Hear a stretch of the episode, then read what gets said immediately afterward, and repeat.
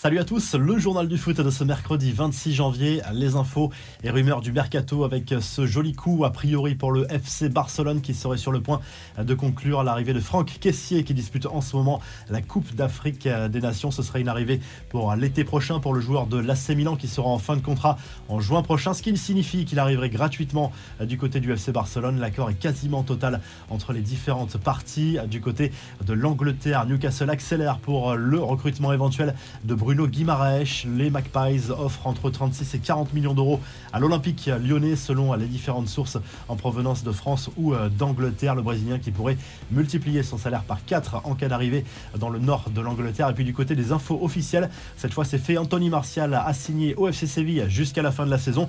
C'est un prêt sans option d'achat. Il arrive en provenance de Manchester United où il jouait peu cette saison. La Coupe d'Afrique des Nations avec les deux derniers huitièmes de finale au programme ce mercredi. D'abord Égypte-Côte d'Ivoire à partir de 17h. L'autre affiche oppose le Mali à la Guinée équatoriale à 20h. Deux matchs à suivre sur Be Sport 2 mardi. Le Sénégal a validé son billet pour les quarts de finale de cette compétition en dominant le Cap Vert 2 à 0. Les Cap-Verdiens ont fini cette rencontre à 9 contre 11 après deux cartons rouges. Sadio Mané a marqué pour euh, le Sénégal avant de finir à l'hôpital suite à un choc tête contre tête avec le gardien adverse. Les deux hommes vont bien. La preuve avec ce cliché posté depuis l'hôpital sur le compte de Sadio Mané. Le Maroc s'est également qualifié pour les quarts de finale de cette compétition. Victoire de Buzyn dans la douleur contre le Malawi avec un nouveau superbe coup franc signé Ashraf Hakimi, le Parisien. D'ailleurs, Kylian Mbappé l'a félicité sur les réseaux sociaux en le qualifiant de meilleur latéral droit du monde. Le Marocain qui a d'ailleurs plaisanté ensuite en conférence de presse en disant qu'il allait discuter avec Messi et Neymar pour tirer les coups francs désormais au Paris Saint-Germain. Les infos en bref, le soulagement de Gianluigi Donnarumma, le gardien du PSG touché au mollet durant le week-end, a passé des examens qui n'ont pas révélé de blessures sérieuses. Il devrait être absent une dizaine de jours au total et sera donc opérationnel pour le choc face au Real Madrid mi-février si Maurizio Pochettino décide de le titulariser bien sûr dans les buts parisiens. Au Barça, des nouvelles d'Ansu Fati, victime d'une nouvelle blessure à l'ischio-jambier de la jambe gauche.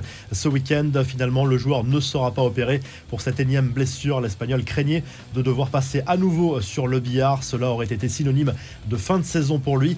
Enfin, ce coup d'arrêt pour le streaming en France. La chaîne Bein Sport a remporté une bataille importante contre le piratage et la diffusion illégale des événements sportifs. Une décision de justice va conduire au blocage de nombreux sites de streaming en France. La revue de presse en Espagne, le journal Marca consacre sa une à Hendrik, ce joueur brésilien de 15 ans déjà très convoité en Europe. Le Real Madrid serait en pôle pour le recruter. Il pourrait ensuite le laisser à disposition de son club jusqu'à sa majorité. Du côté de l'Angleterre, le Daily Star Sport se penche sur le mercato de Newcastle et notamment cette approche pour le joueur du FC Séville, Diego Carlos, qui pourrait arriver dans le nord de l'Angleterre dans les prochains jours. Et le journal qui évoque par ailleurs la nomination de Roy Oxon sur le banc de Watford, actuel 19e de Première League. Il succède à Claudio Ranieri, limogé lundi par le club anglais. Et du côté de l'Italie, Sport consacre sa une à Dusan Vlaovic qui pourrait arriver à la Juventus de Turin d'ici la fin du mercato hivernal. L'accord serait total désormais